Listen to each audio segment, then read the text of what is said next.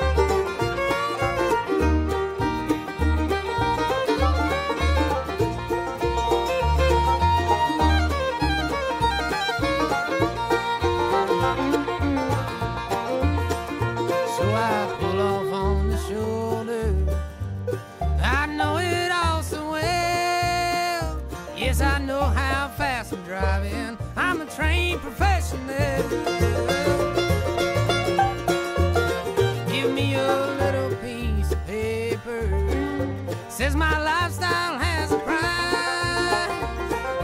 If you hold my money, Lord, dog, you're gonna have to catch me twice. Damn, that ain't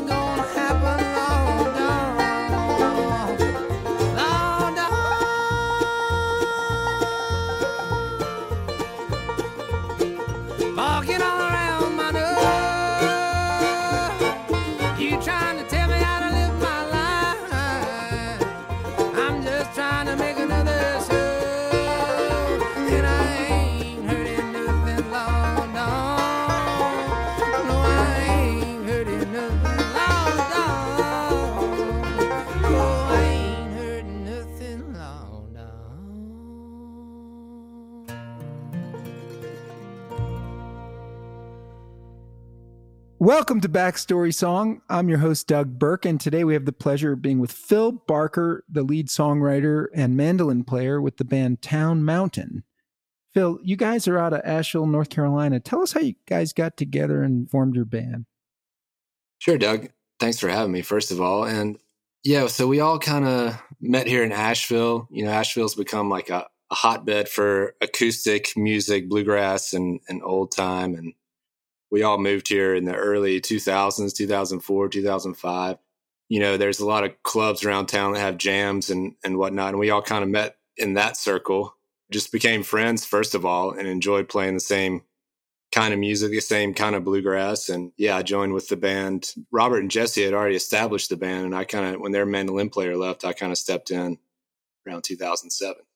So you guys have six albums out Heroes and Heretics, Steady Operator, Leaving the Bottle, Southern Crescent, New Freedom Blues. And we're going to talk today about some new singles you've been cutting during the quarantine, which I guess your longtime fans may not have heard yet. But the first song we want to talk to is one of your uh, most played Spotify songs. Um, so your fans clearly like it. The algorithm thinks it's a good song. And it's called Law Dog. That's right. That's right. That's definitely become one of our most requested songs anywhere we go. We have to play it every night. People really respond to it. And it's, you know, it's kind of a, you know, it's not that complicated of a song. You know, it addresses a pretty simple, uh, relatable subject, which is getting pulled over for a speeding ticket. I guess the impetus for the song came while we were on tour. And one of the few traffic stops that we've had over the years is kind of just trying to capture that feeling of what it is to see a policeman on the side of the road. And it's not necessarily whether you're doing anything wrong or not, it's just the feeling it gives you. I kind of tied that in with a term, law dog, that I'd heard. Unknown Henson, who's a really great guitar player and uh, singer who has a few songs that mention the law dog. And I always thought that was a cool term. And, you know, it just kind of came up when I was having one of my writing sessions and drew on that feeling and put in a little bit of a some bluegrass acrobatics into it, which has kind of become the calling card of that tune now. Do you remember where you were pulled over? Because I ha- I have been pulled over in North Carolina um, with my brother-in-law speeding, and it does feel like North Carolina has a lot of speed traps. You know, you have those country roads where it goes from sixty-five to thirty or twenty-five for, through the town, and Oh yeah, is that where this was when you when you got pulled over? I remember it. It was actually in Washington State. We were on our way to a, a buddy's house outside of Seattle, and you know, we got pulled over and, and out in Washington, I would say they're a little bit more lenient when it comes to certain things that you might or might not do on tour. And they let us go with some warnings, but it was a really bad feeling when we got the initial pullover. And yeah, it's just, it's not like back east. It's a whole nother level of uh, anxiety when you're driving around back east, especially up highway I 81 or 85. You know, those cops are out to get you for sure. And I think that's why people relate to the song. So, should I read a double entendre into the line? Seems every time I'm riding high, you're there to bring me down. Is that Oh, what was going on in, in the van in the in in the the band's van? Who's to say? Who's to Because it is legal in that state, right? Exactly, it is. So there may or may not have been something along those lines. I'll leave that up to the listener's discretion. But thanks for noticing. But do you think that's why your fans like this song so much? They're No, I really don't think. I think that line might blow by a lot of people. You might be the first person that's actually caught that. But most of them catch on to the, and you know, it's kind of a bluegrass tradition. The vocal acrobatics. I do this little falsetto thing. It's kind of the hook of the song, and it's just like people latch on to that initially, and they that catches them, and then they want to it's got a good rhythm to it. So they latch onto that. They're like, oh, this is about getting pulled over. That happens to me all the time or whatever. so they can latch onto the message of it, you know, and that's a trend with a lot of bluegrass, Bill Monroe's Mule Skinner Blues or Osborne Brothers Ruby, that big vocal falsetto thing, you know, that's becomes a big hit for people. And it can be tough to sing sometimes, but I'm I'm honored to have people request it. That's definitely feels good. Yeah, well, you do start with that falsetto a cappella, right? On the song? Yeah, that kind of sets it apart, and people kind of take notice of that. And it's definitely memorable, if nothing else. If you think of bluegrass and sort of the hillbilly roots of it, there's a long history of the screw the man, of moonshine whiskey making type of songs, right? Absolutely. There are not a lot of songs saying, I love the police. no, not at all. Yeah, just trying to encapsulate the spirit of that. You know, it's like Jimmy Martin had a lot of that spirit to what he did, and he's a huge influence on me. And it's a fierce, like, don't tread on me mentality, or, you know, I'm fierce independence. And it's just kind of this, like, swagger that comes across in the music and the swing and the drive of the music. So people can latch onto that for whatever reason. So one of the things I like about your band is that you guys are taking this classical form with the fiddle, the mandolin, the banjo, and bluegrass stylings, but you're infusing it with both modern lyrics, like there was never a Carter family speeding ticket, I don't think. I don't know, maybe there was in the 1930s. Right. You write about modern things and then you infuse your songs with other modern rock and other stylings and make it really contemporary. And uh, I like that about it. But like here, modern theme of speeding, and everybody loves to speed. And yeah, sure. That's that's definitely been our goal. You know, even in the genesis of bluegrass, it was just a collection of other influences, and so we're kind of just moving forward with that, using the influences that maybe we grew up on more of rock radio and folk music and country music, and kind of trying to blend it all together into a sound that something that we want to listen to. And, you know, that's a blend of things. And so while we do use the traditional bluegrass instruments as our vehicle, we try to take it to um, somewhere else. So another one of your highway songs is Wild Bird, the Wild Bird on the Highway. It's really not a driving song, but well, it sort of is. Yeah, it is. It is definitely in the vein. You'll find that it's a common theme with my, with my songwriting. You know, that's kind of what we do. I know it gets old people say don't write about another road song, but that's the reality of being a touring musician is a lot of time doing that. And you kind of write about what you know. And, and Wildbird, I actually thought about the chorus when I was driving. You know, it's just you get drawn into the mundane things of an everyday highway drive and you notice a lot of birds.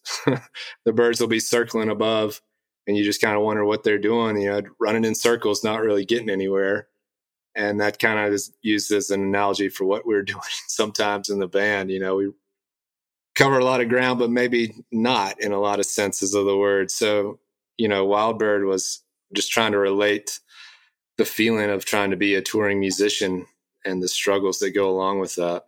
But it really is a song about a girl. It definitely has a verse about a girl you know that's kind of the ongoing theme of being away from someone you care about or, or just like dealing with trouble you know relationships on the road can be tricky for people and so there's a verse about that and then the last verse is talking about getting on stage and putting on the good show every night can be tough to do sometimes when you're not feeling it and maybe a shot of whiskey will help you get there maybe it won't but you try to do the best you can to put on a good show and a good face for people so, do you think of it in those terms of the lyrics, puts the devil on my tongue, which I love? You know, you take a shot of whiskey, the burn of the whiskey from the well never seems to let me down, puts the devil on my tongue, puts a face on for the crowd. Yeah. What's the devil on your tongue? Well, the devil on your tongue is when you might end up saying something you don't necessarily mean or, or might not otherwise say it can have repercussions when you have a one too many whiskey shots. But you know, that's just kind of like ride, trying to ride that line of getting into a good mood, and then maybe once it goes too far, it can have negative out consequences to it. And then the face on for the crowd is you know trying to put on a maybe that shot of whiskey puts you in a jolly mood that comes across on stage, which is what people want to see. Which most of the time you're there anyway. You're playing music for a living, but there are nights when you're struggling to get through it and you kind of put on a face. Yeah, no, I can imagine. It's uh it's not as glamorous day in day out as a lot of people might think, I imagine. Especially if you were chasing a gambling girl. well, was, that was kind of leading into the next line was ace was all she'd ever thrown. It's kind of a girl that's never always been the one breaking up with people, never had her heart broken. She's always been on the good luck side of things. So the the gambling girl is just leading into that second line. Just a girl who always had her way, or yeah, you always had aces, and she always had aces. Yeah, never got deuces. yeah, every song that I have, or a lot of the songs I have, will you know reference some sort of lost love, or you know talk about a girl in there, which is kind of just a reoccurring theme of songwriting in general, but it's to write about relationships. And while I'm happily married at the moment, it's I had my heart broken, and that's when kind of when I started writing songs to begin with. You know, it was when I had my heart broken for the first time, really, and it's kind of this sadness or this feeling that you can kind of tap into, and you draw from it, and you can relate to it, and you try to express what how it makes you feel, and that there'll be one of those in a, in a lot of my songs. I, I'll still kind of reference that feeling because it kind of stays with you. Yeah, this girl seems like trouble to me because she's got a soft smile and a cold heart, and that doesn't seem like a good combo. No, not at all. Make you drink whiskey and put the devils on your tongue, I guess. Yeah.